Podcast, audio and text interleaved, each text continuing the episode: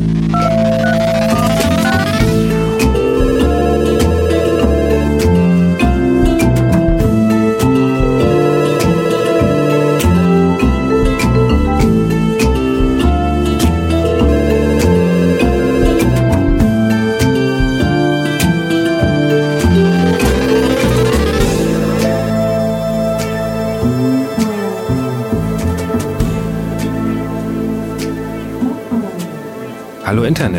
Fabu hier von superlevel.de, dem Spielemagazin für Erwachsene.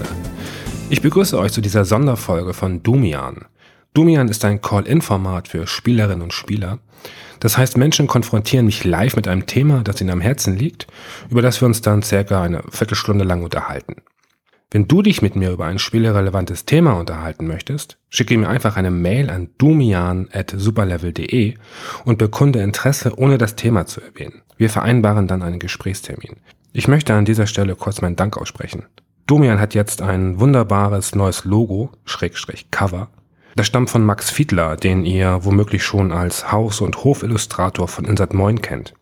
Mein Dank geht auch an die drei Typen für die Dumian Intro-Musik, die ich wirklich ganz, ganz hervorragend finde. Und ähm, deswegen an dieser Stelle danke, danke, danke an Max und die drei Typen für die tolle Arbeit und die Unterstützung, die ihr mir damit habt zukommen lassen. Das ist wirklich toll und freut mich sehr. So, jetzt geht's endlich los mit der Folge. Einer Sonderfolge, in der ich mich mit fünf Leuten von der GameStar unterhielt. Viel Spaß beim Zuhören.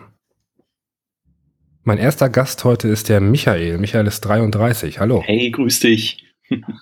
Michael, was ist dein Thema? Mein Thema ist Hoarding in Spielen, das Hamstern von Dingen in Spielen.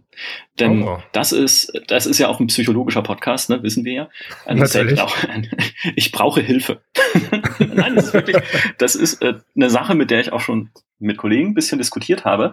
Es gibt, vielleicht kennen wir das alle, vielleicht auch nicht. Mir geht es zumindest so, dass ich in Spielen gerne mal auf dem höchsten Schwierigkeitsgrad spiele, zumindest wenn ich sie privat spiele und jetzt nicht unbedingt ähm, für die GameStar beruflich oder so. Und zum Beispiel dann in einem Deus Ex alles einsammle, was ich kriegen kann und was mal irgendwann hilfreich sein könnte. Ob das jetzt irgendwelche Heilpäckchen sind oder irgendwie so Mana-Pakete, weiß nicht genau, wie das in Deus Ex heißt, aber oder so Energieriegel oder wie auch immer. Und dann habe ich das ganze Spiel über bis nach dem Endkampf und benutze es nie, weil ich immer denke, das brauchst du vielleicht noch. Ja, das heißt, du hast auch äh, in den letzten Jahren hat sich kein Lerneffekt eingestellt, dass du gemerkt hast, okay, eigentlich ist das vertane Liebesmüh, ich kann es mir auch sparen. Das heißt, daraus lernst du nicht, du machst es immer wieder. Das ist tatsächlich so eine Art Automatismus. Ich glaube immer, es kommt noch was. Ich weiß auch okay. nicht, ob das an den Spielen konkret liegt. In Diablo ist es ein bisschen so ähnlich. Da ist es auch, da hat man ja diese Schatztruhe, wo man Sachen einlagern kann. Ja. Und ähm, man findet ja im Spiel äh, solche Unique Items, diese legendären Gegenstände, die halt irgendwie besonders aussehen. Und auch die lagere ich zu Dutzenden in dieser Schatzkiste ein, obwohl ich genau weiß, ich brauche die nicht mehr. Also ich habe schon längst bessere gefunden, mein Charakter braucht die nicht, das ist ein ganz anderes Set, das muss ich nicht machen, aber trotzdem, ich mag sie nicht wegwerfen. Kann das sein, dass das was mit diesem Effekt zu tun hat, dass man in Spielen gerne aufräumt? Ich weiß es nicht, ob es so ist, weil viele Sachen lasse ich ja auch liegen. Wenn ich jetzt zum Beispiel, ich habe gehört, ihr hattet im Podcast mal das Thema Ordnung ähm, genau. in Zusammenhang mit Skyrim. Und nun ist es bei Skyrim ja nicht unbedingt so, dass ich da äh, jeden Apfelbutzen mitnehme, der irgendwo liegt, oder jede, äh, jeden Teller, der irgendwo auf dem Tisch steht in irgendeinem Haus, in das ich komme. Also da kann es ruhig unordentlich sein. Was ich aber mitnehme, sind immer nur Dinge, von denen ich glaube, irgendwann brauchst du es noch. Ja. Das ist ein bisschen, ähm, eine Freundin von mir hat das mal hat, hat das mal ein bisschen verglichen, da geht es genauso, vor allem in Diablo, da schleppt sie, also sie hat immer ihr komplettes Inventar voll mit Edelsteinen, also in Diablo 2 war das vor allem, aber auch mit Edelsteinen in Qualitätsstufen, die nicht mehr gebraucht werden. Also die du einfach schon Welten besser findest. Aber nein, es könnte ja sein, dass man die irgendwann noch mal zu einem besseren Edelstein kombinieren kann. Also und die hat die hat mal äh, irgendwie versucht zu erklären, es muss wohl oder eine Möglichkeit wäre, dass wir irgendwann in unserer Jugend beziehungsweise in unserer Spielerkarriere ein Trauma erlitten haben. In irgendeinem Spiel, ich habe lange drüber nachgedacht, ich weiß nicht in welchem, aber in irgendeinem Spiel, wo wir irgendwann da standen und sagten, Mensch, hätte ich doch jetzt noch ein Health Pack oder so. Ähm, sie hat das verglichen, das, äh, das war ganz interessant. Ähm, ihre Großeltern waren Kriegsflüchtlinge damals, nach dem Zweiten okay. Weltkrieg aus Polen, äh, beziehungsweise aus dem heutigen Polen. Und ähm, die hatten bis an ihr Lebensende ähm, immer noch dieses Bedürfnis oder, oder diese, äh, ja, quasi, für die war das immer noch wichtig, dass zum Beispiel ein Essen komplett aufgegessen wird und nicht irgendwas weggeworfen wird. Oder dass man auch ja. immer Vorräte anlegt, weil die schlechteren Zeiten können sehr schnell kommen. Und deswegen haben wir das so ein bisschen auf so ein Trauma zurückgeführt, aber wir wussten nicht, was es sein soll. Okay. Äh, kannst du das Verhalten zumindest andersweise auf dein Offline-Leben auch ähm, übertragen? Interessanterweise nicht. Okay. Also ich, ich sitze hier nicht in, in Bergen von Sachen, beziehungsweise ich sitze jetzt momentan mehr in Bergen von Sachen, weil wir vor kurzem umgezogen sind und noch nicht alle Schränke da sind. Aber ähm, eigentlich nicht. Also ich bin normalerweise nicht der Typ, der Sachen sammelt. Du hast also in deiner, in deiner Speisekammer nicht irgendwie 6000 Dosen Ravioli für den nächsten Atomkrieg. Nein. nee. ja, gute Idee eigentlich, ne? Hat die Bundesregierung nicht gesagt, ich soll das machen? Eigentlich schon. Vor kurzem? nee, tatsächlich nicht. Also, ähm, ich, ich neige eigentlich nicht dazu, Dinge anzusammeln, die ich nicht mehr brauche. Natürlich, wenn irgendwelche Erinnerungen dranhängen, dann logischerweise schon, wenn das jetzt irgendwie, ähm, ich schaue gerade, was hier so rumliegt auf dem Schreibtisch. Ach, irgendwelche, hier ein altes, so ein altes äh, Kärtchen mit irgendeiner World of Warcraft, ähm, wie sagt man, mit so einem Begleiter, ne? Weißt du schon, so, so ein kleines Pad, was da hinterherläuft in World of Warcraft. Ich spiele halt World of Warcraft seit Jahren nicht mehr, aber ich habe diese Karte damals bekommen auf einer BlizzCon in den USA und diese Karte erinnert mich an diesen BlizzCon-Besuch. Deshalb habe ich die noch hier, aber so richtig viel davon. Ist das so, dass ähm, machst du das im Spiel bewusst oder ist das eher so ein Automatismus, der äh, da musst du gar nicht mehr drüber nachdenken, das passiert einfach? Also gerade bei einem ist ein bisschen unterschiedlich. Bei Diablo ist es, glaube ich, tatsächlich ein Automatismus. Da fällt es mir nur immer auf, wenn die Schatzkiste wieder voll ist. Und ich dann denke, Mist, jetzt musst du was wegwerfen, damit das neue Ding, was du jetzt gekriegt hast, was auch wieder eigentlich nutzlos ist, doch wieder reinpasst. Ähm, bei einem Deus Ex merke ich es dann, wenn ich irgendwie eigentlich gezwungen wäre, irgendwas zu benutzen. Also okay. wenn ich ähm, eine Tür hacken müsste, zum Beispiel, und es gibt ja irgendwelche Gerätschaften, die das erleichtern, so Hacking-Tools, und ich habe halt drei davon und denke mir dann, ich könnte jetzt problemlos eins davon einsetzen. Ich hätte immer noch zwei. Wahrscheinlich gibt es in dem ganzen Level keine zweite Tür, wo ich wieder eins bräuchte. Ja. Aber ich suche mir doch einen anderen Weg. Vielleicht komme ich ja irgendwo rein, ohne irgendwelche Gerätschaften benutzen zu müssen. Hindert dich das am Spielfluss? Also ähm, hält dich das auf im Spiel, dass du dich zu viel damit beschäftigst? Das würde ich jetzt nicht unbedingt sagen. Es, es führt eher dazu, dass ich dann eben Umwege gehe. Okay. Um es nicht nutzen zu müssen. Ich habe das zum Beispiel auch gerade erlebt in Mafia 3, nicht ganz so extrem, aber Mafia 3 erlaubt ja das Schleichen. Mhm. Und ähm, ich habe, ich weiß nicht genau, was das ist, es könnte irgendwie ein Bug sein oder so im Spiel normalerweise schleiche ich gerne in Spielen, um gewaltfrei vorzugehen, aber irgendwie funktioniert das bei mir nicht. Obwohl es eigentlich gehen sollte, aber irgendwie Lincoln killt halt trotzdem alle, die ich irgendwie beim Schleichen überrumple. Kann, oder ich bin einfach zu doof, es zu bedienen. Nur, warum ich jetzt trotzdem schleiche, ist, um Munition zu sparen. Weil in die Waffen nicht so viel Munition passt. Ah, Und ich okay. denke mir, hm, wenn jetzt noch mal irgendwo eine Stelle kommt, wo ich schießen müsste, wäre es ja gut, wenn ich dann die Munition noch hätte. Man kann natürlich sagen, dass du allein schon durch deinen Beruf auch ähm, sehr effizient spielst, oder? Also das heißt, du bist ja so ein bisschen auch darauf angewiesen, möglichst viel zu sehen ähm, und möglichst äh, gut durchzukommen. Ne, weil du spielst viel rein beruflich und äh, wenn du da halt irgendwie jetzt irgendwie flusig wärst äh, und dann immer wieder sterben würdest oder dir dann am Ende irgendwas fehlt oder ähm, du halt gewisse ähm, Passagen nicht siehst, weil du halt sie einfach ignorieren konntest im Spiel, ähm, dann geht dir einiges verloren. Ist das so, dass du rein beruflich auch ähm, darauf achtest, einfach viel zu sehen? Äh, wenn ich beruflich spiele, dann ja. Ja. Also dann ist es auch, es ist auch witzig, wenn ich beruflich spiele, neige ich dazu weniger, weil ich dann eher dazu, in Anführungszeichen, gezwungen bin, im Spiel weiterzukommen, um mehr zu sehen. Ah, okay. Mhm. Also es ist eher, wenn ich privat spiele und die Muse habe, dann nochmal mich anderweitig umzusehen und halt wirklich langsamer auch Dinge anzugehen und nicht jetzt äh, dringend irgendwie besagte Tür hacken zu müssen, um den Rest des Levels zu sehen und zu wissen, wie die Story weitergeht und zu wissen, wie der Levelaufbau ist, sondern auch mal irgendwie zehn Minuten in der Stadt rumgammeln kann und äh, gucken, welche Türen noch aufgehen, ob da vielleicht noch ein anderer Weg ist. Also es ist tatsächlich eher sowas, was ich in privaten Spielen erlebe. Weniger bei den Spielen, die ich äh, beruflich irgendwie testen muss oder so. Das passt jetzt nicht ganz dazu, aber bist du, bist du auch so ein bisschen, bist du so jemand, der auf der Suche nach Easter Eggs ist? Wie? Ich, nicht bewusst. Also ich freue mich immer, wenn ich eins finde, aber ich finde sie nicht. also, ich weiß auch nicht, wann ich tatsächlich zuletzt, also ohne in irgendwelchen Guides nachzuschauen, aber das mache ich eigentlich auch nicht wirklich. Ich wüsste auch nicht, wann ich zuletzt ein Easter, ich glaube, das jetzt will, das, das letzte Easter Egg, an das ich mich bewusst erinnere, es gefunden zu haben, war in Dark Forces in den 90ern. Oh. Nämlich ein Haus, was äh, in irgendeiner, also war dieses Star Wars, Star Wars Shooter. Ähm, ja. Und, äh, oder was, Cheddar? Nee, ich glaube Dark Forces war es. Und da gab es ein Haus, was die Form hatte vom Kopf von, äh, warte mal, Max, glaube ich, ist es, der Hase aus Sam Max. Ah, okay. Genau. Und äh, das ist aber das letzte Easter Egg, dass ich wirklich, an das ich mich bewusst erinnere, es selbst gefunden zu haben, wo ich mir dachte, hey, cool, das Haus hat ja eine Form und ich habe es erkannt, ganz alleine. Sehr gut. Ähm, ordnest du das Inventar? Nee. Selten. Also oh nicht, Gott, das ist, ja, das ist ja schrecklich. Nicht, nicht wirklich. also nicht, nicht äh, so thematisch oder so. Also es ist natürlich schon, dass halt möglichst viel reinpasst, aber, aber nicht, äh, irgendwie Links sind die. Obwohl, nee, es stimmt nicht. Jetzt, äh, warte mal, jetzt, wo, du, wo ich genau drüber nachdenke, warte, Selbsterkenntnis. Jetzt. Ähm, eigentlich doch. In einem Diablo mache ich es zumindest. In, viele Spiele haben ja gar kein Inventar mehr, das man richtig ordnen könnte. In einem Deus Ex zum Beispiel ist es mir eigentlich völlig egal, wo was ist.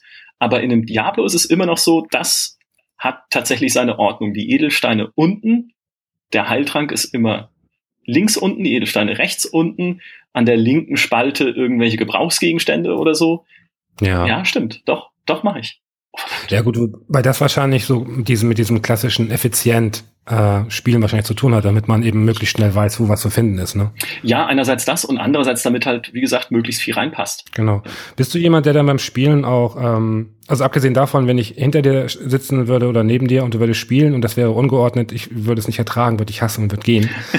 weil ich finde, äh, ich bin meistens irgendwie mehr mit dem Ordnen des Inventars beschäftigt als mit dem Einsammeln der Gegenstände tatsächlich. Okay. Aber das, das ist, glaube ich, ein ganz eigenes Problem. Wie ist das denn so? Ähm, spielst du zum Beispiel Adventures? Äh, nicht mehr so viel wie früher. Ich habe früher viel gespielt, ja. Okay, weil Adventures ist ja, das ist ja so der, der Klassiker, da nimmst du ja alles, was, ja. was nicht festgenagelt ist. Ja, da war es auch genauso. Also super, dass du es erwähnst. Das, das wäre mir tatsächlich nicht mal eingefallen, weil wie gesagt, meine Adventure-Zeit, meine aktive ist ein bisschen vorbei. Aber auch ja. da, wenn ich irgendwann mal einen angebissenen Apfel gefunden habe, der könnte ja noch mal nützlich sein für irgendein Rätsel. Absolut. Vielleicht kommt es daher. Vielleicht ist das, das tatsächlich der historische Grund, weil es ja früher in den alten, in diesen LucasArts Adventures und so hast du ja teilweise auch Sachen gefunden, von denen du wusstest, wenn du sie aufnehmen kannst, werden sie wichtig. Das war ja immer so das Schöne an den Spielen oder auch das Lustige, dass äh, je irrsinniger ein Gegenstand war, desto wahrscheinlicher war es wahrscheinlich, dass man den irgendwann für irgendein absurdes Rätsel benötigt. Äh, und da hat man ja wirklich alles mitgenommen. Und, äh, und dann gab es ja auch so manchmal Adventures oder ähm, so Rätsel, wo man dann irgendwie von diversen Gegenständen auch irgendwie zehn mitnehmen musste oder so. Mhm. Und äh, da habe ich auch immer alles mitgenommen. Ich kann mir tatsächlich vorstellen, ähm, dass das äh, so ein bisschen mitverantwortlich ist dafür, dass man einfach gelernt hat, äh, alles mitzunehmen, weil es irgendwann nützlich sein könnte, tatsächlich. Äh, und das war ja bei Adventures der Fall. Das, das äh, haben die uns ja beigebracht. Aber ich weiß natürlich jetzt nicht, wie das mit, äh, mit jüngeren Spielern ist. Also nehmen wir jetzt mal den 15- oder 20-Jährigen. Ähm, der hat ja wahrscheinlich diese Adventure-Zeit äh, nicht aktiv miterlebt und dementsprechend wurde er da auch nicht geprägt. Ähm, ist natürlich die Frage, ob in der Generation äh, ist es da vielleicht gar nicht so gang und gäbe, dass man alles mitnimmt? Ähm, kann hm. ich nicht sagen. Weiß ich nicht. Kommt drauf an. Vielleicht mir ist auch gerade noch ein anderer Grund eingefallen. Vielleicht ist es auch einfach ein bisschen einerseits diese Herausforderung an sich selbst zu stellen, also zumindest was jetzt die Deus Ex, das Deus Ex Hamstern angeht, diese Herausforderung ja. an sich selbst zu stellen. Ich schaffe das auch so. Also ich brauche diese ganzen Hilfsmittel nicht. Und natürlich die Befriedigung, es dann tatsächlich geschafft zu haben, ohne irgendwie auf die Technik zurückgegriffen zu haben. Der Mensch siegt über die Technik. Ist das so, wenn du ein Spiel beendest und dein Inventar ist überfüllt, äh, reflektierst du denn, grinst du auch so ein bisschen in dich selbst hinein, dass du sagst, oh Gott, hast du wieder den ganzen Scheiß eingesammelt? Ja, ähm, oder? ja na klar. Okay. Ja. ja, na klar. Aber wie gesagt, das ist wirklich die klassische Situation, die ich seit Jahren erlebe.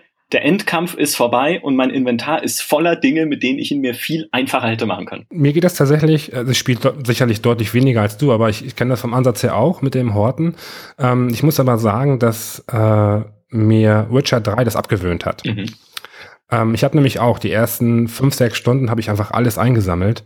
Äh, und das war so repetitiv und scheißegal. Mhm. Äh, also an Gegenständen, die man überhaupt nicht mehr gebraucht hat, die auch nicht wirklich Geld eingebracht haben, dass ich irgendwann so genervt war von den Items, dass ich irgendwann alles abliegen lassen. äh, das hat mich so ein bisschen geheilt. Äh, hast du Witcher 3 gespielt? Ja, habe ich. Und auch da war es so. Also da, auch da habe ich nicht alles mitgenommen, wie bei Skyrim. Auch Dinge, von denen ich wusste, nee, brauchst du nie wieder. Die habe ich einfach liegen lassen. Ähm, aber zum Beispiel irgendwelche Schwerter, die Gegner verloren haben, wusste ich ja, die kannst du verkaufen. Ja. Dann nehme ich doch mal alle 50 mit, die hier rumliegen. Und es war tatsächlich mehrfach, das ist ja eh mein, meine absolute, eigentlich gleichzeitig Nemesis und Vorliebe sind Spiele mit Tragelimit, wo du dann irgendwie nur noch langsam laufen kannst, je mehr Sachen du mitnimmst. Ne? Ähm, und ähm, einerseits mag ich das, weil es einfach mir so ein Gefühl vermittelt für meinen Charakter und auch nicht, als hätte ich irgendwie ein Haus auf den Rücken geschnallt, wo irgendwie tausend Sachen reinpassen, sondern als würde ich wirklich halt einen, eine Person spielen, die halt nicht unendlich viel tragen kann. Andererseits ist mein Inventar halt immer sofort voll. Und bei The Witcher gibt es halt das große Glück, dass du dieses Pferd hast, so dass ich, wenn ich irgendwie 50 Pferde eingesammelt habe, noch zum Pferd schleichen kann, ganz langsam. Und das Pferd reitet aber normal schnell und bringt mich zum nächsten Händler, wo ich sie verkauft kriege. okay, abschließend habe ich eine Bitte an dich. Ähm, würdest du bitte mal äh, gucken, ob und wenn was du in den Hosentaschen hast? Äh, nichts, glaube ich. Das ist langweilig. Ein Taschentuch. Du hättest jetzt lügen können, ne? Du hättest natürlich dir irgendwas. eine Goldmünze. Hier ist mein Schatz, den ich die ganze einen Ring. Nein, das ist, ich bin sehr langweilig. Ich habe tatsächlich äh, nichts in den Taschen. Ich danke dir für dein Thema und ähm, ich denke mal nicht, dass da ein Handlungsbedarf besteht bei dir. Ich glaube, das ist relativ normal. ja, ich bin geheilt. Danke dir. Okay, tschüss. Tschüss. Ich spreche jetzt mit Jürgen, 34. Hallo. Hallo, servus.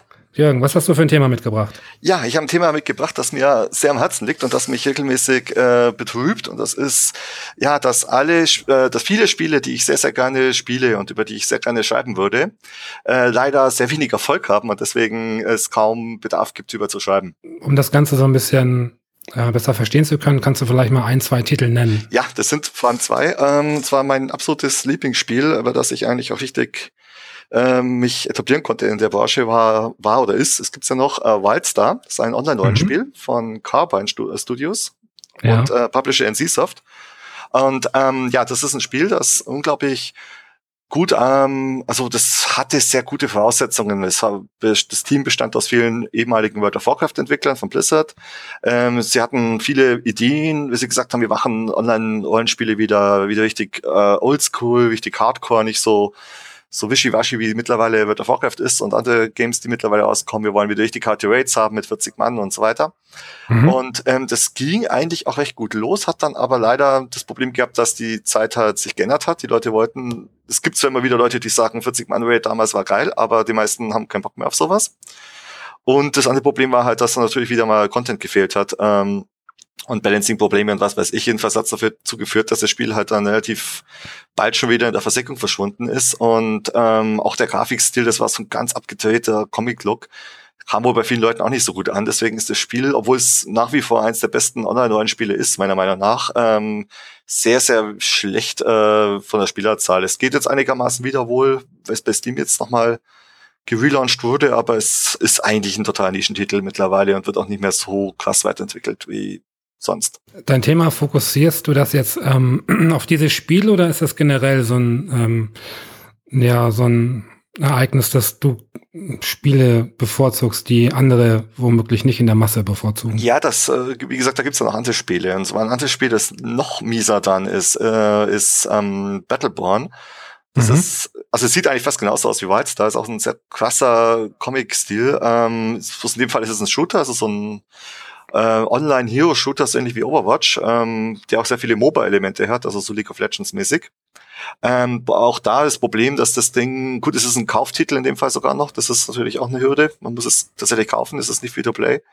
Und es ist halt auch wieder so ein Spiel, das leider zeitgleich fast schon rauskam wie Overwatch von Blizzard was ein ähnliches Spielprinzip hat. Und ähm, da hat natürlich Blizzard den dicker Namen gehabt und hat natürlich die potenzielle Spielerschaft ziemlich abgegrast. Und jetzt ist das Ding, ich glaube, da auf der Konsole geht's angeblich noch, aber PC, wo ich, ich spiele, da glaube ich, sind 600 Leute maximal noch online irgendwie am Abend. Und das sind halt alles so, ja, so Spiele, die halt komplex sind, die viel, äh, die sehr liebevoll gemacht sind, aber halt so ein bisschen so einen abgedrehten Humor haben, ein bisschen komisch aussehen. Und das ist halt, ja, also ich sag mal, das ist so ein bisschen was, was nicht jedem gefällt und äh, das aber gerade diese Spiele so besonders macht und deswegen fallen die halt beim Mainstream auch ein bisschen durch, habe ich den Eindruck. Okay, das ist natürlich jetzt so eine so eine sehr subjektive äh, ja, Meinung natürlich, weil im Endeffekt, ja. du sagst, es sind sehr besondere Spiele. Äh, vermutlich werden die Leute, die äh, sie angespielt haben, aber nicht hängen geblieben sind, sagen, es sind keine besonders guten Spiele, oder? Nein, würde ich jetzt gar nicht mehr sagen. Also viele sagen natürlich klar, was ich auch lese unter Kommentaren, wenn ich doch mal drüber schreibe, ja, das sieht scheiße aus oder das, äh, die Grafik hat mir nie gefallen, da kann ich nicht damit klarkommen. Es gibt aber auch ne, doch Leute, die sagen, ja, es wäre schon eigentlich was für mich gewesen, aber ich habe jetzt auch nicht mehr so die Zeit dafür. Wenn ich vielleicht vor fünf Jahren das gespielt hätte, hätte ich vielleicht mehr Zeit gehabt und könnte mich da mehr reinfuchsen, aber es ist mir jetzt so komplex und ich möchte dann auch lieber World of Warcraft spielen und mit dem Raidfinder mal kurz einen Raid machen, den jeder schafft. Ja, ähm, wenn ich jetzt mal so überlege, was du so gesagt hast, könnte man meinen, dass du Spiele generell zu leicht findest, aktuell? Also Spiele, die äh, erfolgreich sind, kann es sein? Ja, das ist eine verdammt gute Frage. Weil zum einen bin ich auch ähm, gerade gut, ich schreibe den ganzen Tag über Spiele, aber am Abend möchte ich dann eigentlich auch nicht unbedingt was total Kompliziertes haben. Andererseits gibt es ein paar Spiele, wo ich da richtig Lust drauf habe. Und ähm, das ist halt so, ja, gerade bei denen so. Aber es ist das richtig. Also es gibt, ich mag äh, Spiele, die einfach sind, ich mag aber auch bestimmte Spiele, wo ich äh, mich richtig reinfuchsen kann, weil ich mir denke, ja, das, das wird besser dadurch, dass es komplex ist. Es gibt ja Spiele, die sind einfach nur umständlich und, und nervig und da habe ich ja keinen Bock. Also zum Beispiel Spiele, wo es heißt, ja, du kriegst keine Quest-Texte, du musst dir da irgendwo aus irgendeinen Beschreibungen das zusammensuchen, wo du hin musst. Das fände ich doof, weil ich denke mir, ey, ich will, ich will nicht ewig rumirren und nichts an irgendwelchen Schmarrn machen.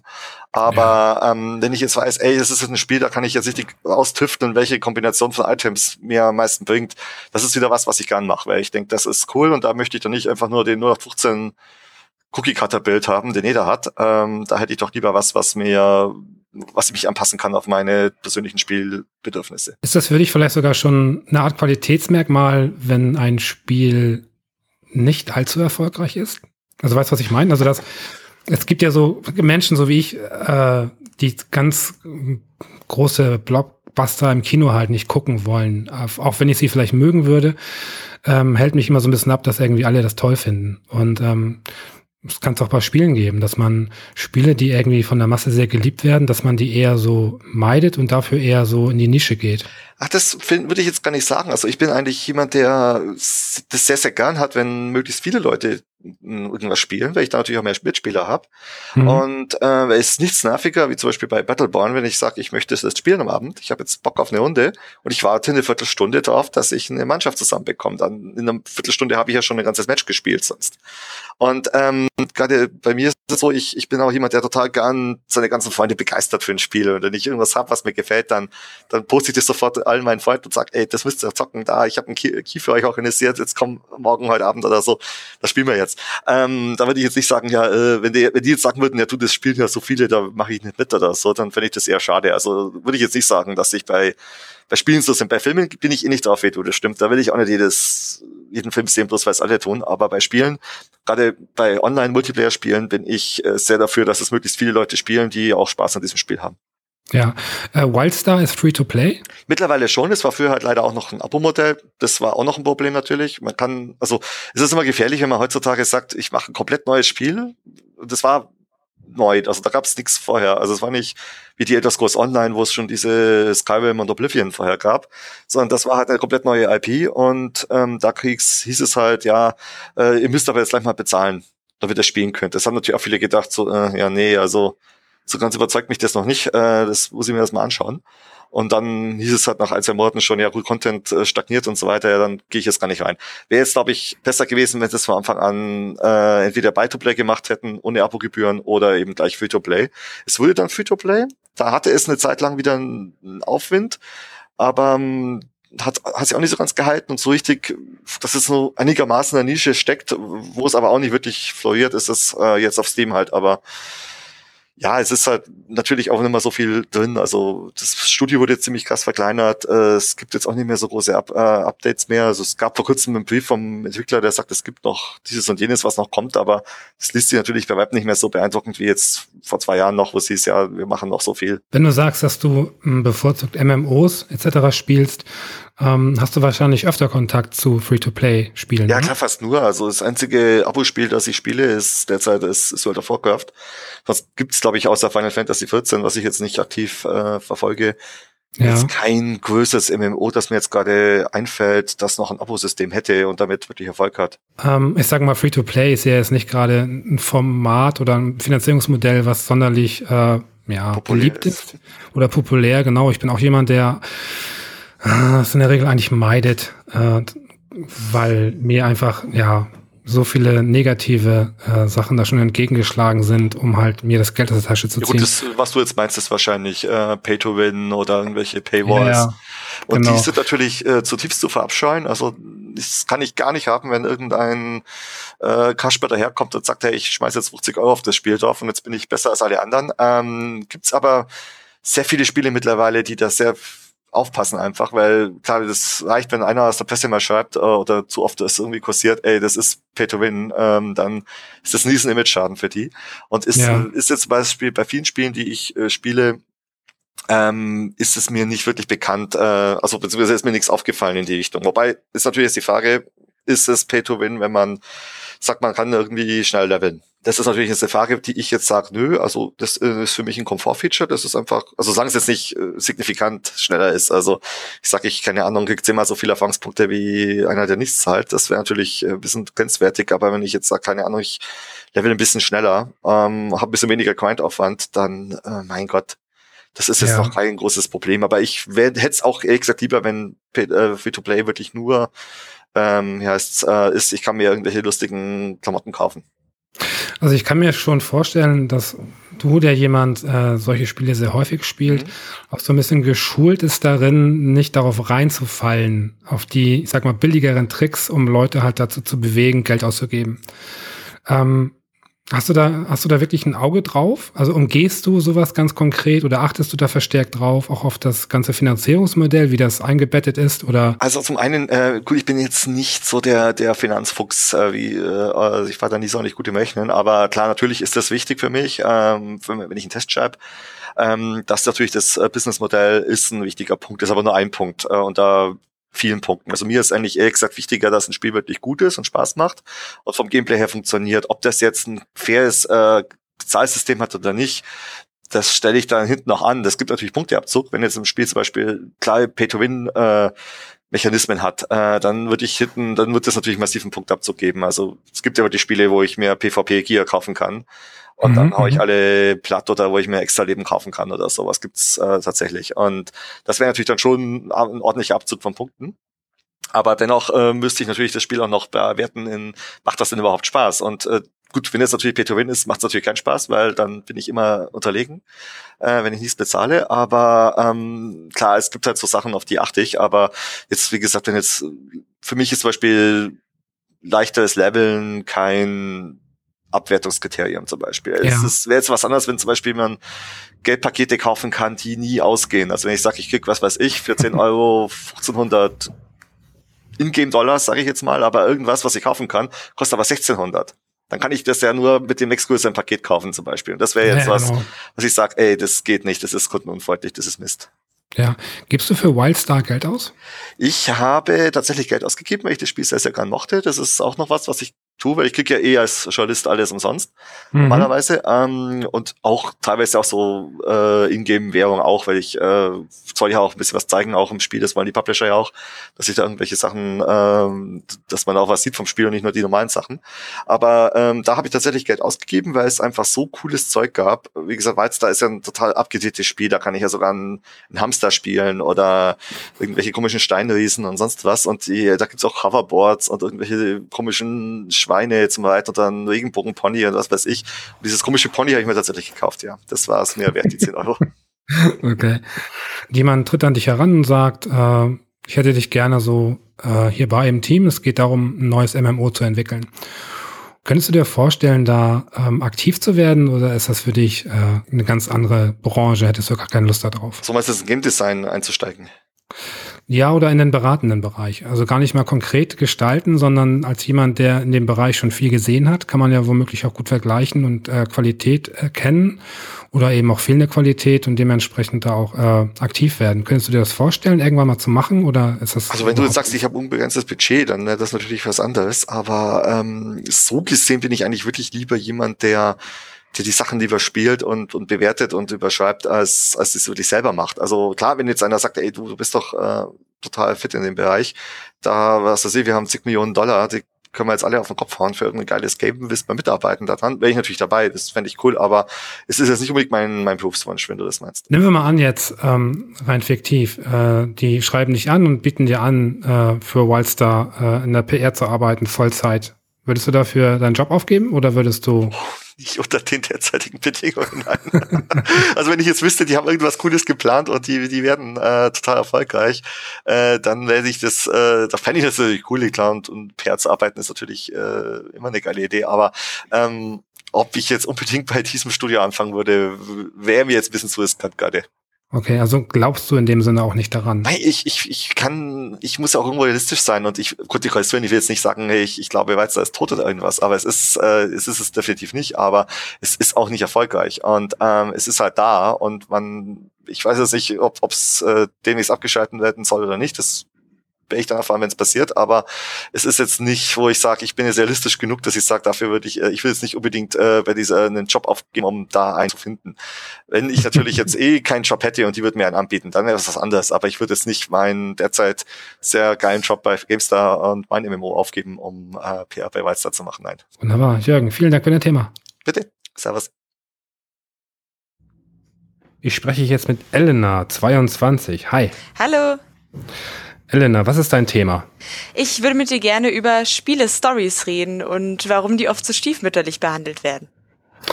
Äh, das ist ein gutes Thema tatsächlich, weil äh, ich nämlich finde, dass es kaum gute Geschichten gibt. Ähm, erzähl mal, wie kommst du auf das Thema? Ähm, ich habe da in letzter Zeit oft drüber nachgedacht, äh, auch mit Kollegen drüber gesprochen, äh, weil uns so ein bisschen aufgefallen ist, dass dieses Jahr eigentlich die äh, Spielestories relativ äh, rar gesät sind, also äh, die guten Spielestories.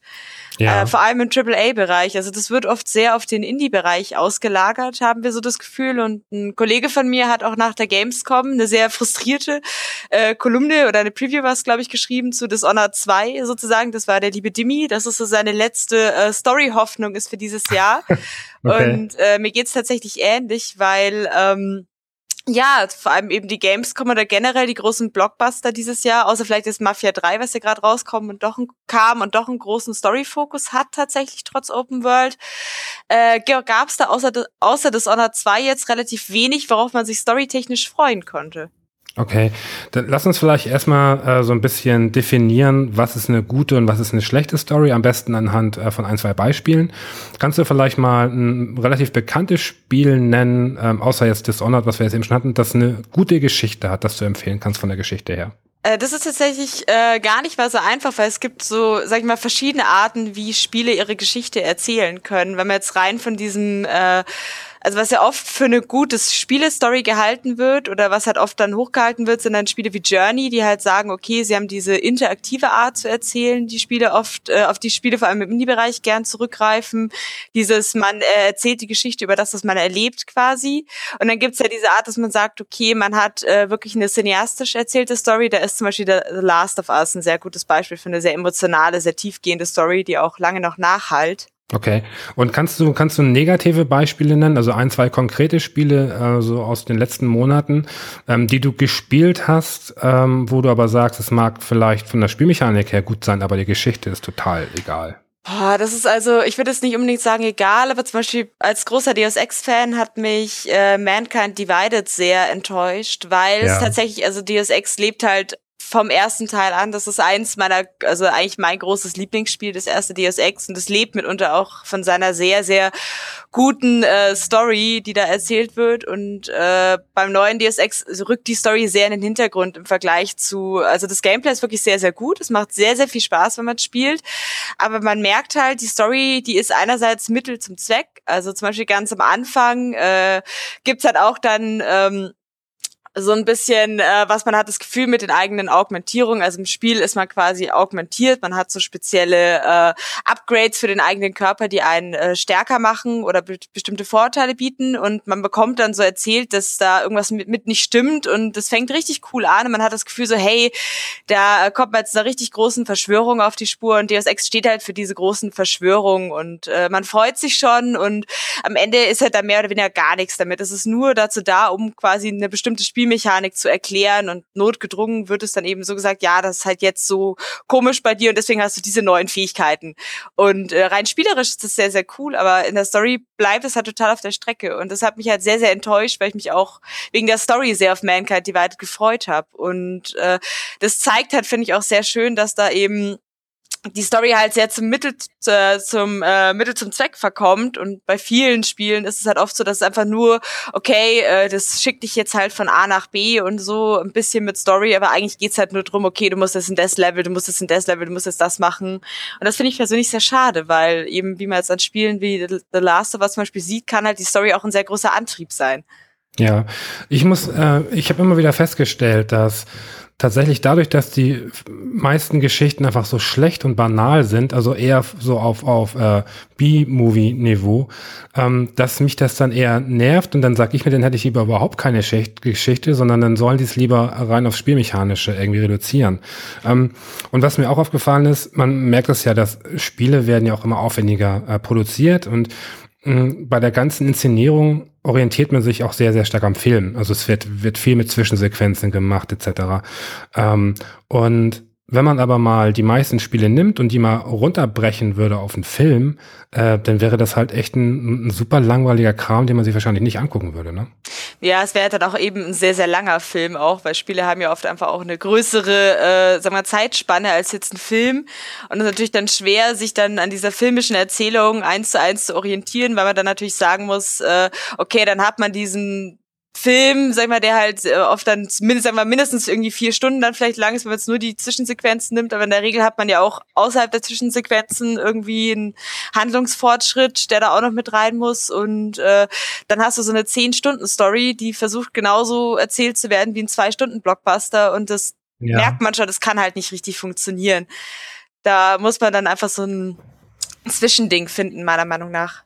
Ja, meine naive Vorstellung wäre jetzt äh, zu sagen, okay, äh, warum werden einfach schlechte Geschichten nicht äh, größer abgestraft bei der Wertung? Das äh, finde ich tatsächlich auch äh, schade, dass man das nicht so sehr macht, weil wenn diese, die Story wirklich so ein großer Kritikpunkt wäre, dann würden, dann wäre da vielleicht auch mal mehr Interesse dran, dahinter daran was zu ändern. Denn tatsächlich ist es oft so, dass das halt sehr leicht verziehen wird. Man sagt, na ja, für mhm. ein Spiel ist die Story okay. Und das ist halt schon der falsche Herangehenspunkt sozusagen. Man sagt, na ja, es ist halt eine Spielestory. Man darf da nicht so viel erwarten, weil es gibt Spiele, die halt zeigen, dass man, also dass es geht, wenn man will. Und äh, dementsprechend finde ich, sollte man da auch den eigenen Anspruch ein bisschen höher schrauben und sagen, hey, äh, also irgendwann kann da halt, muss man halt auch dann sagen, okay, ein Spiel, äh, klar ist das Gameplay vielleicht für viele an erster Stelle, aber ein Spiel ist trotzdem Medium, was halt auf Gameplay genauso zurückgreift wie auf Story, ähm, wie auf das Visuelle und dann kann man halt schlecht eins ausklammern und sagen, na ja, aber es ist ja schwerpunktmäßig das andere. Bei einem Film bewerte ich ja auch komplett. Da sage ich halt nicht, na ja, äh, mir geht's da jetzt nur um die Bilder, weil äh, die Story ist ja nicht der Hauptpunkt, weil das Bücher haben ja auch Story und der Film, der macht doch die tollen Bilder. So gehe ich ja auch nicht an den Film ran. Und deswegen sollte man auch nicht an Spiele rangehen und sagen, ja, das Gameplay ist ja das Wichtige und alles andere, das habe ich ja in Filmen und Büchern auch, das kann man ja vernachlässigen. Ja, ich kann mir vorstellen, dass tatsächlich ein Punkt, den du eben genannt hast, war, war der Zeitfaktor. Man hat es ja, gerade im Indie-Bereich gibt es ja oftmals Spiele, die dauern drei bis fünf Stunden. Ähm, wenn man in diesen Spielen keine Geschichte präsentiert, äh, wäre die Enttäuschung ja erheblich. Ähm, weil im Endeffekt die Geschichte ja sehr, sehr tragend ist für das ganze Erlebnis. Wenn man natürlich jetzt aber einen AAA-Titel hat, den man über 50 bis 300 Stunden spielt, ähm, da hast, wie du schon gesagt hast, kannst du ja über diesen langen Zeitraum extrem schwer wirklich eine gute Geschichte äh, erzählen. Das ist ja quasi gar nicht möglich. Oder, oder ist es möglich? Sind die Leute nur zu faul? Also woran hapert das da?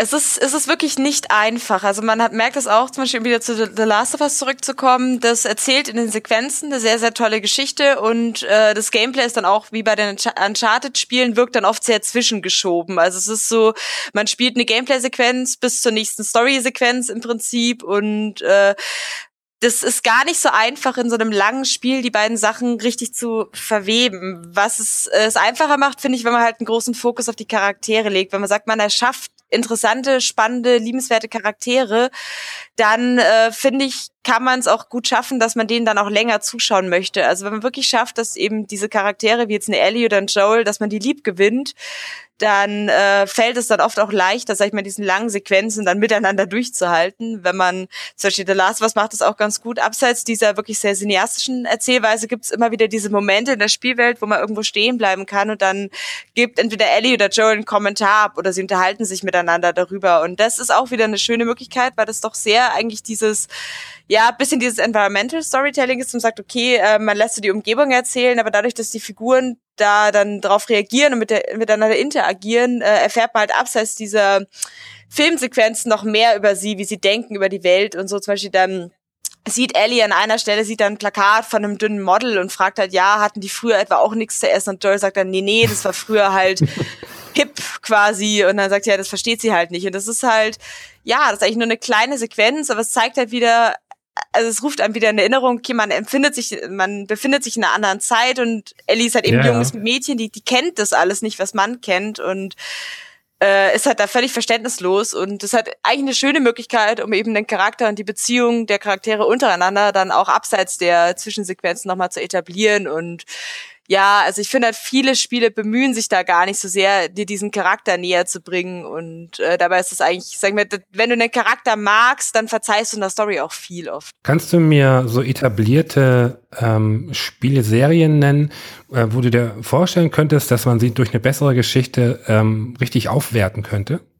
Ich finde, äh, das hat oft bei diesen äh, Blockbustern so. Also generell ähm, sag mal, wenn du jetzt ein Battlefield nimmst oder ein Call of Duty, ähm, wenn die mal probieren würden, in der Kampagne eine richtig coole Story zu erzählen, abseits von diesem ganzen Patriotismus und was weiß ich was, dann halt immer die gleichen Geschichten. Du bist immer dieser, dieser Soldat, der für sein Land kämpft und äh, die, die, die dein Land ist dir ja so wichtig, warum auch immer. Und äh, das sind halt immer diese gleichen Geschichten. Und an sich bieten diese, diese Kriegsschauplätze halt so viel Potenzial, wie man jetzt an einem Spec Ops the Line sieht oder so, für äh, eigentlich richtig, ich sag mal, Geschichten, die einem richtig, richtig nahe gehen, weil es einfach einfach, also sag mal, Krieg und so weiter ist einfach was, was einen bewegt und was halt schlimm ist und schrecklich. Und man muss es ja nicht mal so auf diesem ja, es muss nicht unbedingt eine tragische Kriegsgeschichte sein, aber man könnte halt in einem Setting so viel erzählen und äh, es ist halt immer wieder die gleiche Leier, die da durchgekämpft wird. Ja, ich kann mir ja vorstellen, dass die, ähm, die Publisher so ein bisschen Angst haben, die Zielgruppe, ähm, die Käuferschaft zu überfordern, inhaltlich. Kann das sein? Das kann äh, auf jeden Fall sein. Also da wäre zum Beispiel auch ein gutes Beispiel, finde ich, zum Beispiel Assassin's Creed. Äh, Assassin's Creed bietet, sag ich mal, da könnte man so eine gute Geschichte erzählen, aber man hat das Gefühl von den Anfängen, so, wenn man so den zweiten Teil nimmt mit Ezio und so, das war eine coole Geschichte. Das war nicht unbedingt tiefgehend, aber du hast diesen Charakter, du hast den Ezio sehr lieb geworden, du hast ihn quasi durch sein ganzes Leben begleitet. Und äh, da war die Geschichte noch ein großer Anreiz, das zu spielen. Und mittlerweile hat man das Gefühl, dass Ubisoft sich da komplett verlagert hat auf diese Open World und diese ja, überall gibt's was zu tun. Das ist ja, wie man schon sagt, diese Ubisoft-Formel, die sich da mit der Zeit etabliert hat, so dieses durchgestylte, diese Open World, überall gibt's was zu tun, überall kannst du was machen. Es, es sieht alles schick aus und du, die wird eigentlich nie langweilig. Aber die Geschichte tritt halt immer weiter zurück. Und das ist, was mich halt bei Assassin's Creed, was ich da sehr, sehr schade fand, weil für mich da auch immer die Geschichte ein großer Punkt war, wo ich sage, äh, was, was mir da auch viel Spaß gemacht hat. Und ich habe halt das Gefühl, äh, es wird halt immer weiter in den Hintergrund gedrängt, weil halt man glaubt eher, dass sich diese Reihe halt besser mit dieser Open World verkauft und etabliert. Man sagt, okay, äh, es gibt so viel zu tun und du kannst so viel erleben und klar ist das schön in so einer tollen, nachgebauten Welt, aber es, für mich fehlt dann auch immer ein bisschen was, was mich dann wirklich motiviert, die Sachen auch zu machen. Ja, gibt es in der ähm, Spielebranche, ähm, gibt es da so Rockstars, also so ähm, Leute, die dafür bekannt sind, dass sie wirklich gute Geschichten schreiben? Ja, es gibt dann immer so, so Namen, große wie jetzt irgendwie ein Ken Levine oder so, die dann oft hochgehalten werden, eben hier äh, System Shock oder Bioshock, und man sagt, okay, ähm, da hat man eigentlich sag mal, Gameplay und hat trotzdem eine coole Geschichte dahinter, als irgendwie, obwohl bei jetzt bei einem Bioshock Infinite, was ja trotzdem, sag ich mal, sehr Gameplay-fokussiert dann ist und so und eigentlich ein Shooter, aber du hast trotzdem eine coole Geschichte dahinter, die beweist, dass es geht. Oder eben das erste Bioshock, das von vielen da auch sehr gelobt wird dafür, dass es eine coole Welt und eine coole Geschichte hinter dem ganzen Gameplay auch hat. Das wäre so einer eben der großen Namen, sag ich jetzt mal. Ja, ich habe tatsächlich äh, jetzt konkret bei Bioshock ähm, des Öfteren gehört, dass Leute wirklich sich geärgert haben über die Gameplay-Elemente. Äh, da hatten sie das Gefühl, das hat die, das hat der Geschichte eher geschadet tatsächlich, anstatt irgendwie, ähm, dass, dass das Spiel dadurch aufgewertet wurde. Hätten sie sich gewünscht, dass es viel reduzierter gewesen wäre vom Gameplay her, damit man von der Geschichte mehr erfahren hätte. Naja. Ja, nee, das ist auch ein Punkt. Äh, es ist halt oft, man hat oft das Gefühl, dass es immer so ganz oder gar nicht ist. Also entweder man ja, erzählt eine gute Geschichte äh, und schraubt dann das Gameplay runter oder man sagt, okay, ich verzichte gleich auf eine Geschichte oder die ist wirklich nur so Beiwerk. Äh, dann hat man dann sowas eben wie Telltale, die sagen, okay, äh, Gameplay ist eigentlich minimal und das, was da ist, stört eigentlich auch noch. Man hat eigentlich schon einen interaktiven Film, so, also diese Telltale-Spiele eben oder auch in Life is Strange, die leben halt so enorm von der Geschichte, dass halt alles andere in den Hintergrund rückt. Und ähm, das ist natürlich, sag mal, es ist dann vorteilhaft für die Geschichte, weil man sagt, okay, man kann wirklich diese Geschichte erleben, aber andererseits ist da natürlich wieder das Problem, dass das Medium Spiel sich dann wieder sehr stark in einem anderen Bereich zurücknimmt, was es gar nicht unbedingt muss, weil idealerweise hast du ja wirklich dieses Zusammenspiel aus Gameplay und Story, ähm, was dann miteinander so gut harmoniert und funktioniert, dass du einfach dieses Gesamterlebnis halt toll findest und nicht sagst, ach, die Geschichte war toll, aber das Gameplay hat genervt oder eben umgekehrt. Und das schaffen ganz, ganz wenige Spiele. Äh, was ich halt zum Beispiel interessant finde, ist zum Beispiel das, was ein Dark Souls macht. Ein Dark Souls das ist nicht unbedingt dafür bekannt, dass es dir eine Geschichte erzählt, also es musst du diese Geschichte sehr erarbeiten. Was ein Dark Souls richtig, richtig gut macht, ist diese äh, Symbiose zwischen ähm, Geschichte und Gameplay. Da gibt's wieder eine großartige Kolumne vom Dimitri, und ähm, das ist eben das, das ist die Art, wie es dich, wie es spielt, dass dieses ständige, du, stirbst ja ständig und du musst dich eigentlich, musst ja eigentlich alles hart erkämpfen und damit nimmst du als Spieler eigentlich die gleiche Rolle ein wie die Figur in deiner Welt. Also weil du bist ja, du bist ja jemand, der so hollow ist, also quasi eigentlich untot und musst immer wieder sterben und immer wieder kommen und das ist halt so frustrierend und äh, furchtbar für deine Figur und du, der in dein, deine Kämpfen äh, halt immer wieder scheitert, erlebt halt genau das Gleiche. Und damit hast du halt wirklich diese Symbiose zwischen Spielfigur und Spieler, dass du sagst, okay, du kannst diese, diese Handlung dementsprechend nachfühlen über das Gameplay. Ja, ja. Und das ist ein sehr spannender Ansatz, finde ich. Aber natürlich ist halt da wieder das Problem, dass halt das nicht wirklich zugänglich ist, diese ganze Geschichte. Also wer diese Dark Souls Lore kennt, die muss man sich oft äh, hart erarbeiten über Itembeschreibungen, muss irgendwelche Analysen gucken. Also sag mal, bis man da wirklich dieses Gefühl hat, dass man es versteht, dauert es ein bisschen. Welche Kernelemente machen eine gute Geschichte aus? Also was muss eine gute Geschichte enthalten, damit sie dich fesselt über mehrere Stunden? Hm, also es ist äh, einerseits würde ich sagen, es braucht eben wirklich diese interessanten Charaktere. Ich muss irgendwie, entweder brauche ich was, womit ich mich identifizieren kann, oder ich brauche irgendwas, was mich halt neugierig macht. Also so ein Charakter eben, wo du überlegst, so, hm, was steckt da dahinter? Was ist da die Motivation? So, der ist entweder halt irgendwie sonderbar oder interessant. Also es muss einen irgendwie neugierig machen. Aber es braucht gute Charaktere, es braucht irgendwie ein glaubwürdiges Setting. Also das, das kann halt alles Mögliche sein. Entweder das ist halt wirklich sehr realistisch oder es ist sehr abgedreht. Bei Dishonored ist es halt zum Beispiel diese Welt, die mich so fasziniert, wo ich sage, boah, das ist halt so eine total düstere, abgefuckte Steampunk-Welt. Da, da will ich irgendwie wissen, was dahinter steckt. Da ist so, wenn ich diese Welt eben spielerisch sozusagen durchstreife, dann will ich, äh, will ich wissen, warum die so ist, warum die so abgefuckt und dunkel ist und was da dahinter steckt.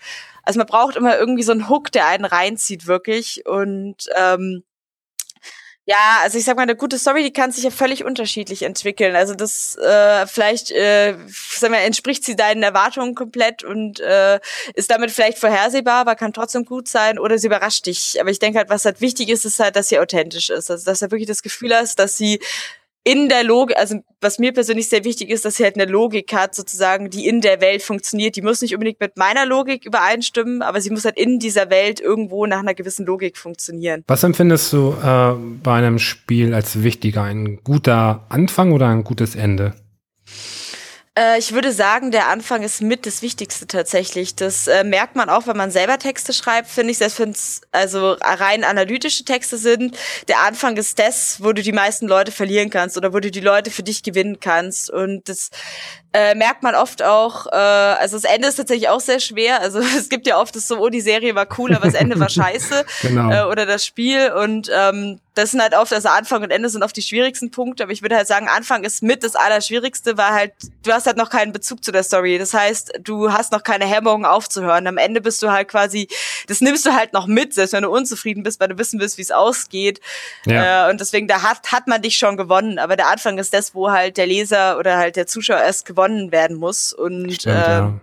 Deswegen ist der Anfang der kritische Punkt. Äh, da muss es irgendwas geben, ein Charakter, ein Setting, irgendwas, was, wo ich sage, hey, da will ich mehr drüber wissen. Ja, abschließend, ähm, ich musste die ganze Zeit im Hinterkopf so ein bisschen an das neue FIFA 17 denken, ähm, weil die ja nun angefangen haben in dieser Serie, mit der man eigentlich überhaupt keine Geschichte verbindet, haben sie ja einen Story-Modus eingebaut. Hast du davon gehört? Hast du das sogar gesehen?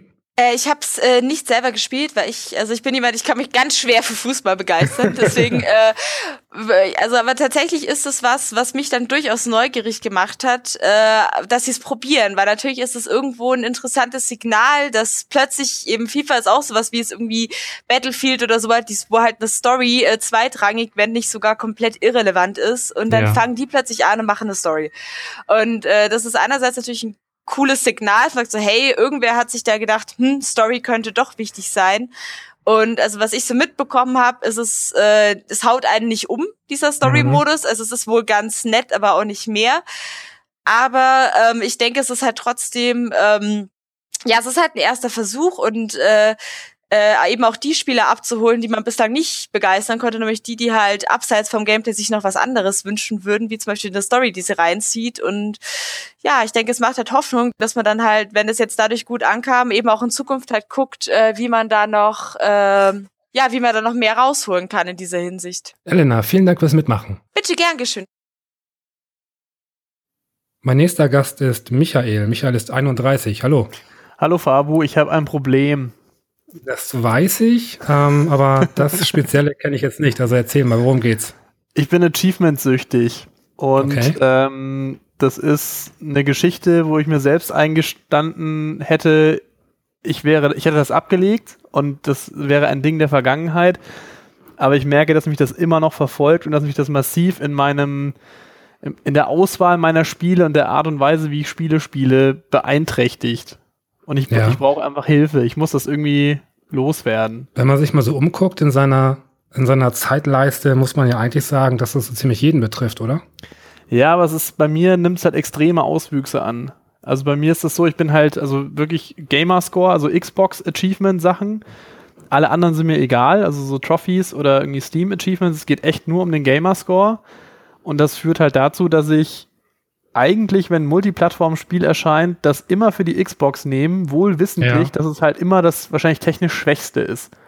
Und könnte das Spiel in schöner und in toller erleben, aber dann denke ich mir, aber in der gleichen Zeit kann ich es auch auf der Xbox spielen und krieg Gamerscore raus und das, das bedeutet ja auch irgendwie was. Und das andere ist ja nur Zeitverschwendung. Okay, dann hast du wirklich ein Problem. Furchtbar, ne? Und ja. vor allem dann dachte ich jetzt, ähm, wenn ich die 100.000 Gamerscore, wenn ich das so als mir die magische Grenze setze, dass ich ab dann das einfach sein lasse. Dass ich sagen kann, okay, ich habe es bis 100.000 geschafft und jetzt ist es egal, wo ich spiele. Und dachte, okay, bin davon geheilt. Und jetzt ist mir das neulich passiert, dass ich äh, Virginia gespielt habe. Also hier auch auf, dann auch auf der Xbox. Und Virginia hat dann ein Achievement. Nee, Quatsch, Virginia hat, sind, da sind alle Achievements mit krummen Zahlen. Und dann dachte ich halt, was, ich hätte bisher halt schon so den, die, die Spitze meines Wahnsinns erreicht, aber jetzt war es mir extrem unbequem, dass mein Gamerscore dadurch eine krumme Zahl geworden ist. Ah. Also musste ich erst in Virginia 1000 Gamerscore holen, das hat mehrfach spielen und alle Collectibles einsammeln und um wieder auf die 1000 zu kommen, nur um dann einen Tag später ein anderes Spiel anzuspielen, Overcooked, was ein Achievement hat, wenn man einmal anfängt zu spielen, äh, ein Gamerscore und dann, wenn man alles geholt hat, 199. Und natürlich musste ich für meinen Seelenfrieden das auch wieder komplett durchspielen. Und ich brauche irgendwie, ich weiß nicht, wie das ist, wenn man so im Rauchen aufhört, weil das habe ich zum Glück nicht.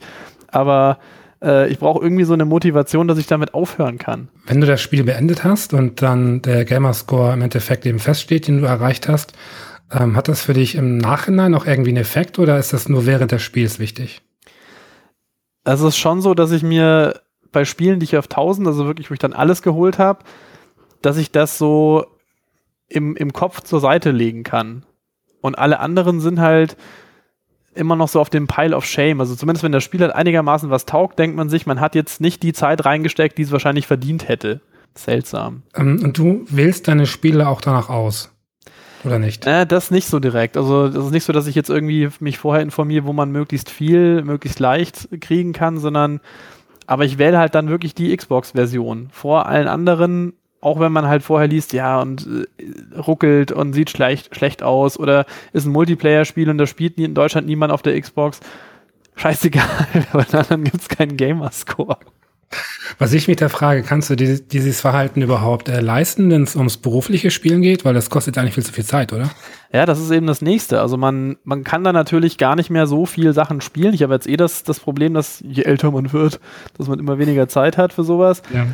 Aber dann eben immer noch diese, diese Stimme im Kopf, gut, es ist nicht wirklich eine Stimme im Kopf, aber dieses Gefühl, man müsste das jetzt noch weiterspielen und man müsste das noch fertig spielen, um äh, da noch mehr Gamerscore rauszupumpen. Also wenn ich das nicht hätte, könnte ich wahrscheinlich auch viel mehr Sachen spielen. Ich meine, dass der, der Entwickler dich damit verarscht, weißt du ja sicher. Ja. Okay, und du lässt dich dann aber auch verarschen und hast dann Spaß daran. Oder ja. ist das für dich kein Spaß? Ist das für dich auch eher wirklich eine Arbeit, die du denn erledigst? Ja, zu gewissen Teilen schon. Also es gibt so Achievements, wo das wirklich auch irgendwie, also die, die, sag mal, bleibende Eindrücke hinterlassen haben. Es gibt zum Beispiel irgendwie im ersten Dead Rising ein Achievement, das ist der Sieben-Tage-Survivor. Dazu musst du 14 Stunden nonstop äh, im Survival-Modus spielen. Und das hebt das Spiel auf ein ganz anderes Level, weil ähm, in diesem Survival-Modus es darum geht, tagsüber äh, durch diese Shopping-Mall zu laufen und Lebensmittel einzusammeln und sich dann nachts irgendwo zu verbarrikadieren und eigentlich die Nacht über nichts zu machen, weil da die Zombies stärker sind und das, die Wahrscheinlichkeit, dass man eben drauf geht, viel höher ist. Ja. Und dann hast du eben dieses, die Simulation, wie so eine Zombie-Apokalypse wahrscheinlich wäre, nämlich man muss sich halt dann die Nächte über beschäftigen, weil wenn man nämlich die Nacht über dann Dummheiten macht und versucht sich irgendwie, indem man da rausgeht, äh, abzulenken, dann stirbt man. Und ich habe dann, während ich diesen Survival-Modus gespielt habe, nebenbei noch Filme geguckt und irgendwie Buch gelesen und dieses man muss die Langeweile in der Zombie-Apokalypse irgendwie äh, zur Seite schaffen, weil man sonst leichtsinnig wird und drauf geht. Das hat das Spiel nochmal auf ein ganz anderes Level gehoben. Da erinnere ich mich neu noch gern noch dran. Ja.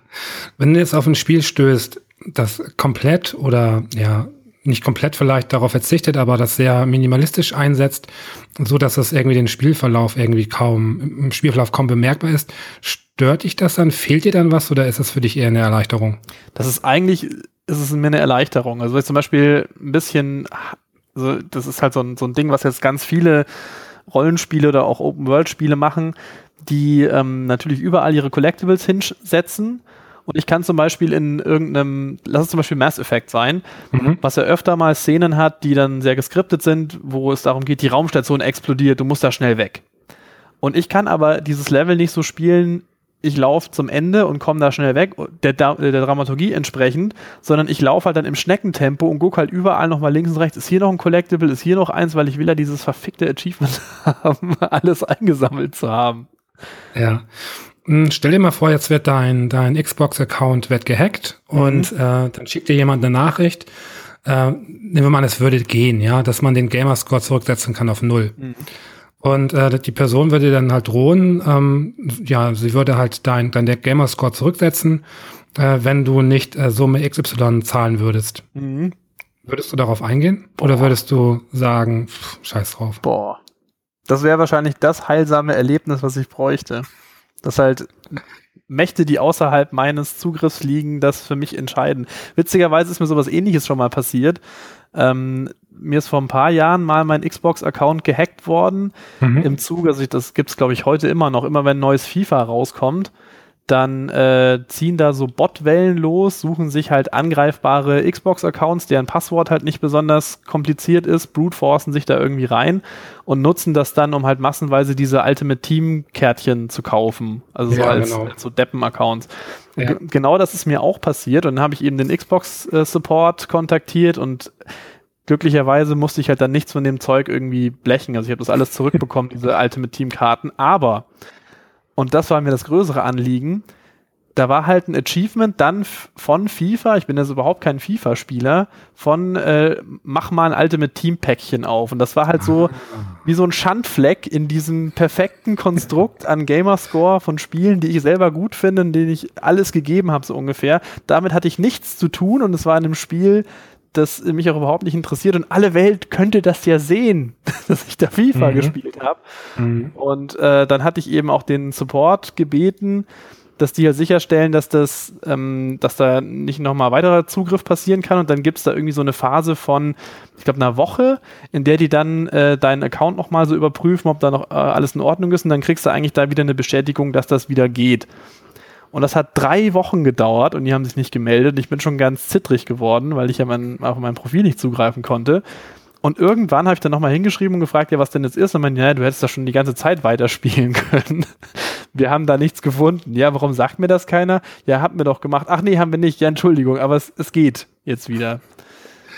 Ähm, der, der Gamerscore an sich ist ja, ist ja dann wahrscheinlich, ist er für jeden sichtbar oder nur für deine Kontakte? Ich glaube, ich habe den für jeden sichtbar gemacht. Okay. Ähm, du bist natürlich jemand, äh, so wie deine Kollegen auch, ähm, eine Person, die unter einer gewissen Beobachtung steht, mhm. also durch die Zielgruppe natürlich und die Reichweite, die existiert. Ähm, ist das für dich auch ein Druck? Also, dass du zum Beispiel weißt, irgendwie, äh, hier sind 24 Millionen 15-Jährige, die mir auf die Finger gucken. Ich glaube, ich glaube, das spielt so ein bisschen mit rein. Also ich glaube vor allem dadurch, dass man eben, also das ist ja Gamerscore, der seit Anfang der Xbox 360-Ära angesammelt worden ist. Ja. Und ich glaube, in gewisser Weise kann ich mich damit halt auch so ein bisschen ausruhen, weil ich glaube, niemand das so lange so konsequent durchgezogen hat. Ich meine, ich kenne halt ein paar Leute, wie zum Beispiel der äh, liebe Robin von Hooked und so. Der ist zum Beispiel der, der, ich glaube, der Mensch mit dem meisten Gamerscore auf der ganzen Welt. Der glaube ich irgendwie 270.000 oder so.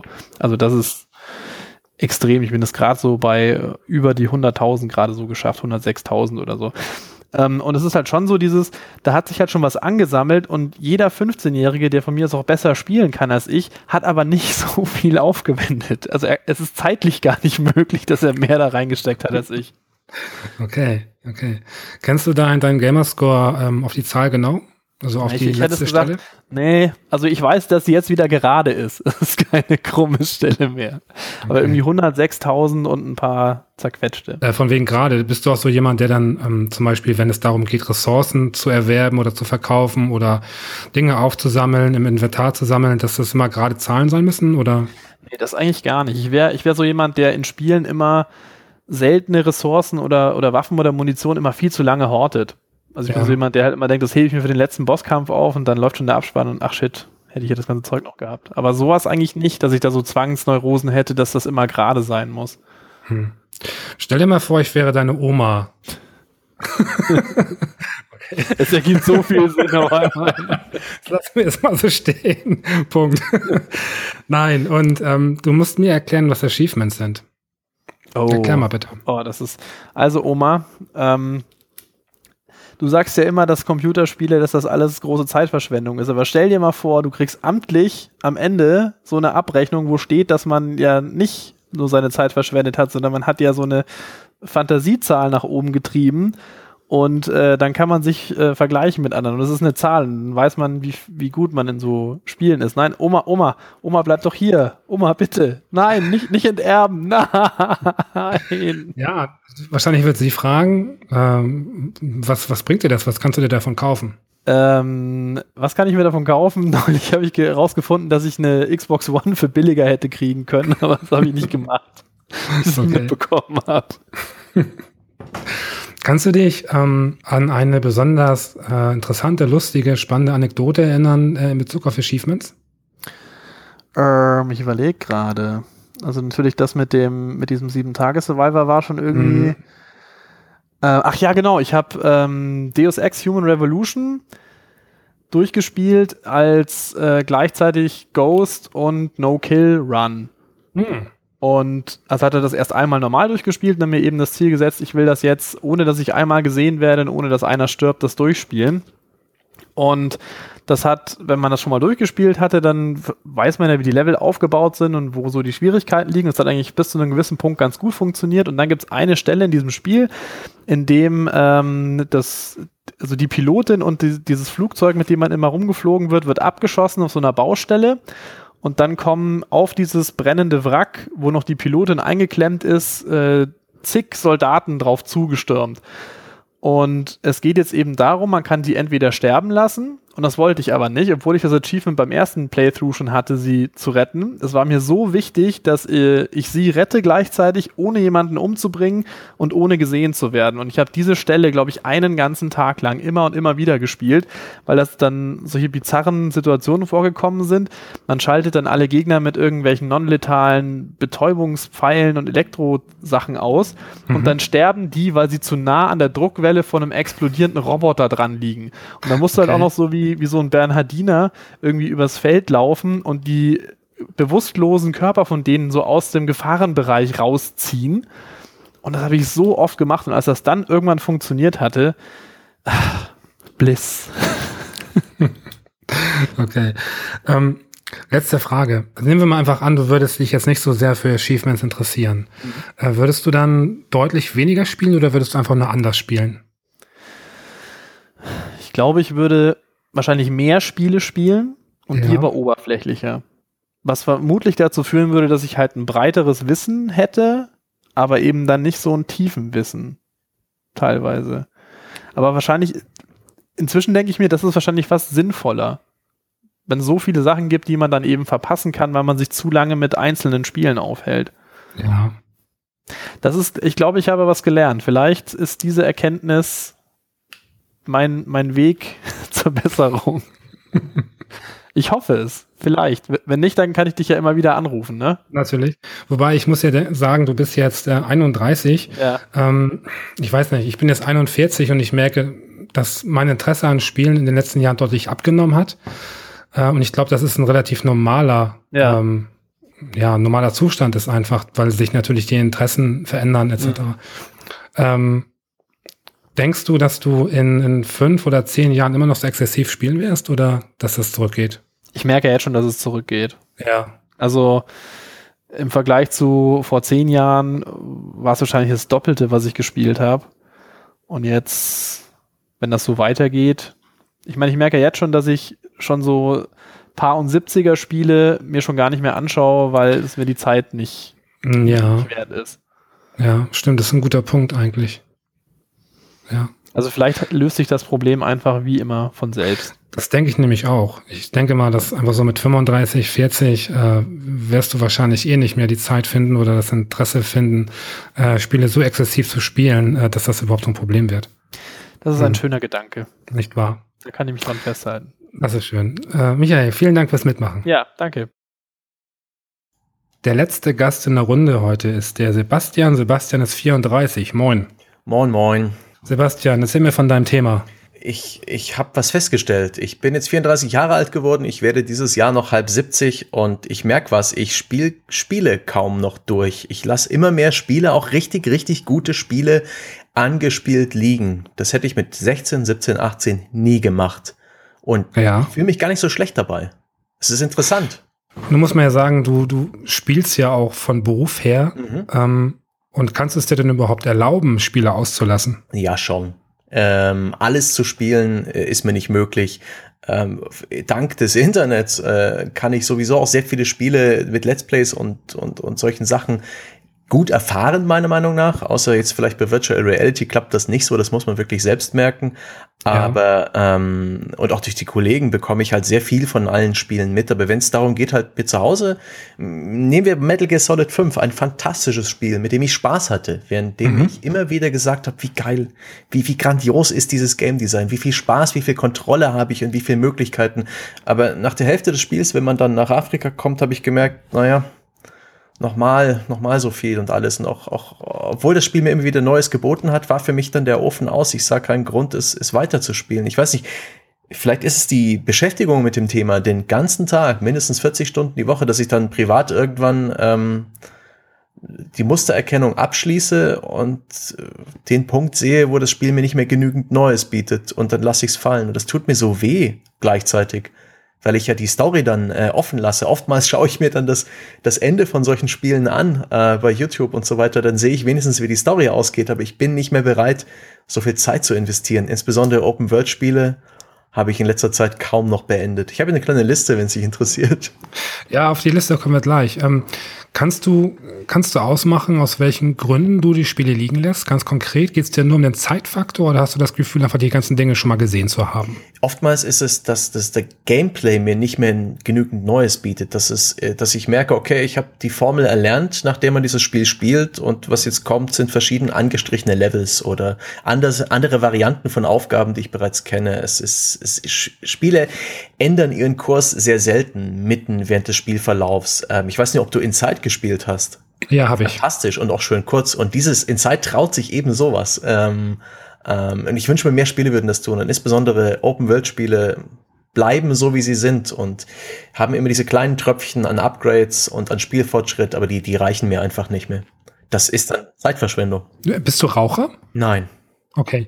Äh, Raucher kennen das wahrscheinlich, ähm, wenn ein Raucher aufhört oder versucht aufzuhört mit dem Rauchen, ähm, sich dann vorzunehmen, für jeden Tag, den man die Zigaretten weglässt, das Geld, was man dadurch spart, irgendwie hinzulegen. Mhm. Um dann halt nach einer Woche zu sehen, okay, so und so viel Geld hätte ich jetzt oder habe ich jetzt gespart. Münzen wir das mal um auf äh, Spielzeit, die man quasi nicht verbrät, sondern andersweitig nutzen kann. Das heißt, du, wenn du weniger spielst, äh, hast du dafür im Endeffekt äh, mehr Zeit am Tag für Dinge, die du dann stattdessen machst. Mhm. Ähm, wenn du mal auf dieses Zeitkonto guckst, ähm, kannst du so umreißen, was, inwiefern du die Zeit anders nutzt, die du jetzt mehr zur Verfügung hast als vor, vor zehn Jahren zum Beispiel? Ähm, interessanterweise verbringe ich die nicht unbedingt besser oder schaffender. Ich deutlich passiver. Ich konsumiere irgendwas. Ich schaue mir zum Beispiel tatsächlich Let's Plays an von Spielen, teilweise wirklich ja. ähm, Dutzende Stunden äh, zusammengekleckert. Zum Beispiel die Souls-Spiele. Da gibt's ähm, mit den äh, Best Friends äh, aus den USA eine Gruppe, die die Souls-Spiele immer sehr fantastisch, ähm, sowohl lustig als auch mit sehr viel tiefen Wissen durchspielt. Die schaue ich mir dann tatsächlich lieber an, als dass ich sie spiele. Und ich schätze diese Reihe auch, aber ich bin nicht gut genug. Das, aber ja, vor allen Dingen passiver Medienkonsum. Ich habe natürlich andere Hobbys, auch aktive Hobbys, die analog und draußen stattfinden. Aber ich, ich glaube ähm, nicht, dass ich mir da mehr Zeit dafür wegknipse. Es ist eher so, mein Spielen war für mich immer Eskapismus und den Eskapismus suche ich mir inzwischen woanders. Liegt das vielleicht so ein bisschen daran, dass Spielen ja auch eigentlich immer bedeutet zu arbeiten? Ja. Also gar nicht mal nur im übertragenen Sinne, sondern bei dir ist es ja ähm, auf zweierlei Ebene ja. der Fall. Definitiv. Ja? Spiele sind anstrengend und es gibt diese, es gibt zwei Sorten für mich, äh, Lean Forward äh, und Lean Backward Spiele. Ähm, die Lean Forward Spiele sind stressig, die bringen den Puls nach vorn. Ähm, Call of Duty Online, äh, schnelle Shooter, Actionspiele, wo man viel Konzentration braucht und es gibt eher diese Spiele, die so vor sich hinlaufen, ruhigeres Tempo haben, an Civilization und sowas. Das, das schätze ich dann tatsächlich mehr. Es sind, äh, das sind Qualitäten bei dem Spiel, ähm, auch Roguelikes, die, die einfach so vor sich hinlaufen, auch wenn sie stressig sind, aber es ist nicht so schlimm, wenn es jetzt nicht klappt. Auch mhm. ganz interessant. Okay. Ist das vielleicht ein bisschen vergleichbar mit dem generellen Medienkonsum, der sich verändert, wenn man älter wird? Also man guckt ja mit 15 auch andere Filme als mit äh, 35. Definitiv. Ähm, es ist eigentlich ich habe so ein bisschen drüber nachgedacht den Tag über, während ich auf diesen Termin gewartet habe, den wir haben. Es ist, glaube ich, ein ganz normales Symptom des Älterwerdens. Ich schaue auch Serien inzwischen nicht mehr 100% immer bis zu Ende. Wenn sie mich irgendwie verlassen, selbst kurz vorm Finale, dann schaue ich sie halt nicht weiter. Ich lese inzwischen Bücher nicht mehr durch was ja. ich mit äh, früher einfach nicht gemacht hätte. Da war mir diese, da habe ich diese Investition, die ich bereits getätigt habe, an Zeit und Aufmerksamkeiten, ich habe mir auch Wissen angesammelt über das Buch, die Serie, das Spiel, ähm, das einfach so fallen zu lassen. Aber es fällt mir deutlich leichter inzwischen. Ähm, kommen wir mal auf deine Liste zurück. Ähm, davon kannst du ja vielleicht mal so ein, zwei Titel mal erwähnen. Ähm, Doom beispielsweise. Ja. Ist ein, ein fantastisches Spiel. Und ich, ich habe ich das zur Hälfte ungefähr durchgespielt und ich weiß gar nicht, warum ich es nicht weitergespielt habe. Mhm. Ähm, es ist, es, irgendwann reißt der Faden ab. Dieser, dieser man, man, man bleibt dran, man spielt ein paar Stunden am Tag. Am nächsten Tag hat man vielleicht keine Zeit, aber dann bleibt man dran. Man, man weiß noch, wo die Items sind, man kennt das Gameplay noch. Ich habe es im Rahmen der PlayStation VR-Geschichte, als ich ganz viele Sachen von meiner Festplatte löschen musste, um, um die äh, Demo-Disc zu installieren und die paar Spiele, die ich mir besorgt habe. Da habe ich überlegt, welches haust du runter, welches lässt du drauf, nochmal in Doom reingespielt und gemerkt, oh Gott, oh Gott, Stange oh Gott, Stange, du konntest es. Wieso lässt du dich so nass machen? Ah, das ist tragisch. Und da tut's mir wirklich leid. Andere Sachen wie zum Beispiel ähm, Just Cause 3 oder Dragon Age Inquisition, die habe ich absolut reinen Wissens und Gewissens äh, irgendwann liegen lassen, weil ich der Meinung war, ich, ich mache immer dasselbe. Auch wenn Ja. ich Spaß hatte währenddessen, aber wozu, wozu es bis zu Ende durchstehen? Kann es sein, dass du dich ein bisschen, ein bisschen entfernst vom Popcorn hin zum Arthouse? Ja, auch Narratives und, oder auch Gameplay-Mechaniken, das, die, die, die, das Spieldesign sind mir inzwischen viel wichtiger. Beispielsweise habe ich The Witness durchgesuchtet. Für The Witness habe ich mir einen Kumpel geschnappt, der ähnlich tickt und wir haben am Wochenende nichts anderes gemacht, als zu zweit dieses Spiel durchzuspielen. Es war fantastisch. Das habe ich wirklich ewig nicht gemacht. Also so ein, so ein Spiel mit einem Kumpel irgendwie am Wochenende durchzuspielen. Das ist ja auch so ein bisschen so eine Zeitreise, oder? So eine gedankliche, weil das ist ja eigentlich so eine Tätigkeit, die man in dem Alter eher selten macht, sondern das eher so aus der Schulzeit kennt. Ja, definitiv. Ähm, das, die Not schweißt zusammen in der Schulzeit. Man hat nicht so viel Kohle. Es hat halt nur ein cooles Kind in der Klasse, die Konsole oder so ein PC, auf dem vielleicht ein Doom läuft und so. Und Ja. dann zockt man gemeinsam und das hat was. Ähm, diese Backseat Gaming ist auch eine fantastische Sache, die hier in der Arbeit bei mir immer wieder äh, praktiziert wird. Jemand spielt was und das halbe Büro ist eingeladen, sich dazu zu stellen und dumm zu, dumm zu schwätzen. Aber es ist, ist gut, das hat Spaß gemacht. Hast du das Gefühl, du bist im Laufe der Jahre ein besserer oder ein schlechterer Spieler geworden? Es wird, es hört langsam auf. Äh, Ich bin, ich halte mich für einen guten Spieler. Ich bin in der Lage, Spielmechanik zu erfassen und, und solide zu spielen. Aber ich merke, dass die Reflexe nicht mehr so sitzen wie früher. Aber Ja. ähm, nach wie vor, ich habe jetzt zum Beispiel Res, ähm, Res Infinite für die PlayStation VR. Ähm, ich habe fast alle Missionen mit 100% äh, Shotdown erledigt. Ich kannte immer noch die Gegnermuster. Also so ein bisschen, gewisses Tiefenwissen und ein gewisser Skill ist schon noch drin, aber es, es lässt langsam ein wenig nach. Und ich, ich sehe jetzt auch ein, warum die Demografie bei Spielern so ist, wie sie ist, warum ähm, äh, Landwirtschaftssimulator existiert, warum das überhaupt ein Publikum hat oder, oder so Spiele wie Civilization, strategischere, komplexere Spiele. Das wird alles gerade für mich interessanter. Früher war für mich ein Europa Universalis das Schlimmste, was man sich vorstellen kann. Mein, Ja. mein Teenager-Hirn hat diese Excel-artigen Tabellen gesehen und war abgeschreckt.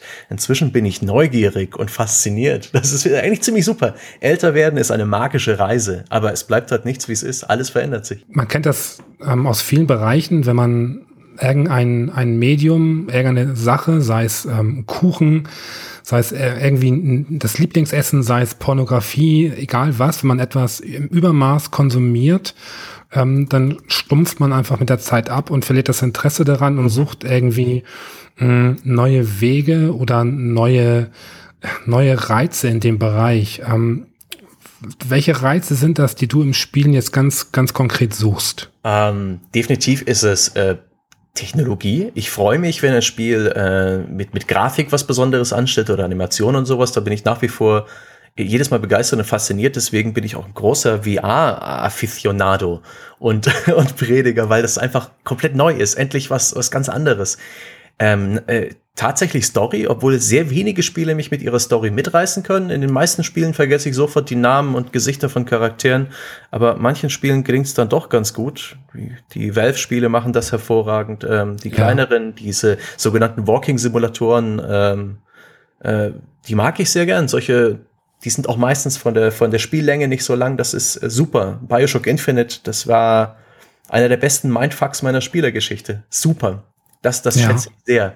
Und eben Gameplay, wie, wie bei so Puzzlespielen oder ähm, ja, The Witness hat mich einfach nur mit dieser Art und Weise begeistert, dass ich mir dieses Spiel erschließen musste und mir nichts ge geschenkt wurde.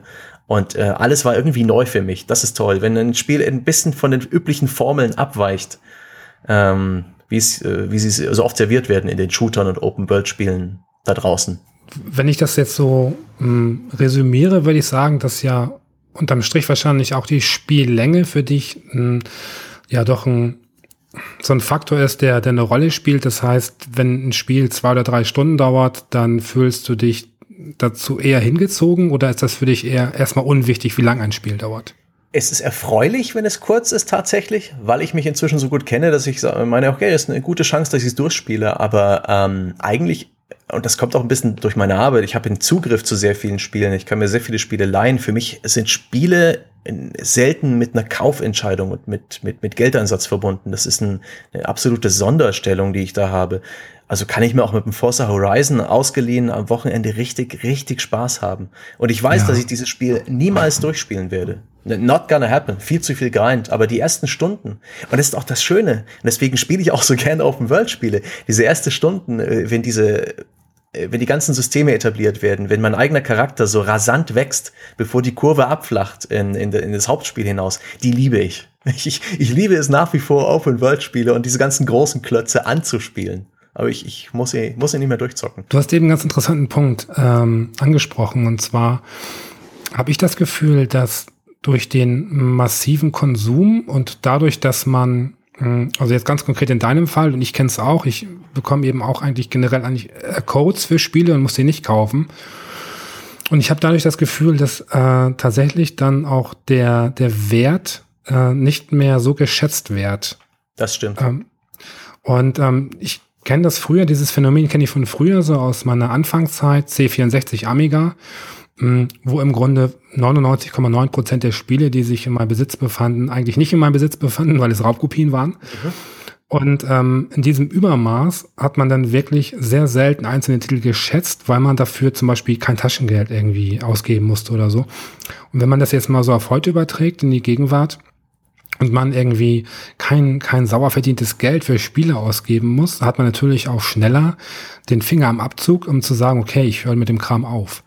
Ähm, mhm. würdest du, würdest du anders spielen? Was denkst du, wenn du äh, in dem Beruf, in dem du jetzt tätig bist, nicht tätig wärst? Ich, ich bin der Meinung, ja. Du, mit diesem Begriff Wertschätzung sprichst du tatsächlich was an. Es ist äh, einfach für mich emotional ein Spiel, eine, eine sehr beliebige Geschichte. Und wenn ich äh, Privatspieler sein würde, würde ich diesen Job nicht mehr ausüben. Ich würde deutlich äh, ausgewähltere Titel spielen ähm, und mich denen dann auch wahrscheinlich allein durch den Einsatz der, der Kohle, die halt so ein Spiel kostet, auch ein bisschen länger verpflichtet fühlen. Ähm, und aber wer weiß, etwas, was ich zum Beispiel aktuell noch nicht tue, ist bei Steam Sales so unglaublich äh, große Spielebibliotheken anhäufen und die ja. dann nie spielen. Ich glaube, auch das entwertet Spiele gewissermaßen, weil ja. man sie auch praktisch dann so, so ansammelt und dann dem einzelnen Spiel gegenüber vielleicht dann doch eher so teilnahmelos ist. Wieso besitze ich das eigentlich? Sollte ich das spielen? Ähm, das ist ein anderer Hebel, der zu so einer Einstellung führen könnte. Spannende Frage. Hat das Spielen äh, im Beruf, hat dich das äh, das Spielen gelehrt oder versaut? Ähm, es ist nicht mehr mein Hobby, nicht mehr mein größtes. Das Witzige ist aber, es ist ich war vorher deutlich mehr Spieler privat, bevor ich das angefangen habe vor zehn Jahren. Aber es ist nach wie vor das interessanteste Thema. Äh, denn während ich privat deutlich weniger spiele und Spiele öfters jetzt mal liegen lasse, ich informiere mich nach wie vor äh, privat im, im selben Ausmaß über die Spieleindustrie. Ich will wissen, was erscheint. Ich bin an den Gerüchten über die neuen Konsolen interessiert. Ich mag die Diskussionen über, ich mag die, ähm, die kleinen äh, Shitstorms, die immer wieder passieren. Ähm, äh, die ganze Spielebranche, dieser, dieser ganze Themenkomplex ist für mich nach wie vor absolut hochspannend und ich bin mir sicher, dass ich das bis ins hohe Alter verfolgen werde. Das gibt mir eine gewisse Ruhe und eine Gewissheit, dass das alles hier nicht auf eine, auf eine Klippe zusteuert, was ich tue. Sehr schön. Sebastian, vielen Dank für dein Thema. Aber gerne doch. Einen schönen Tag noch. Ciao.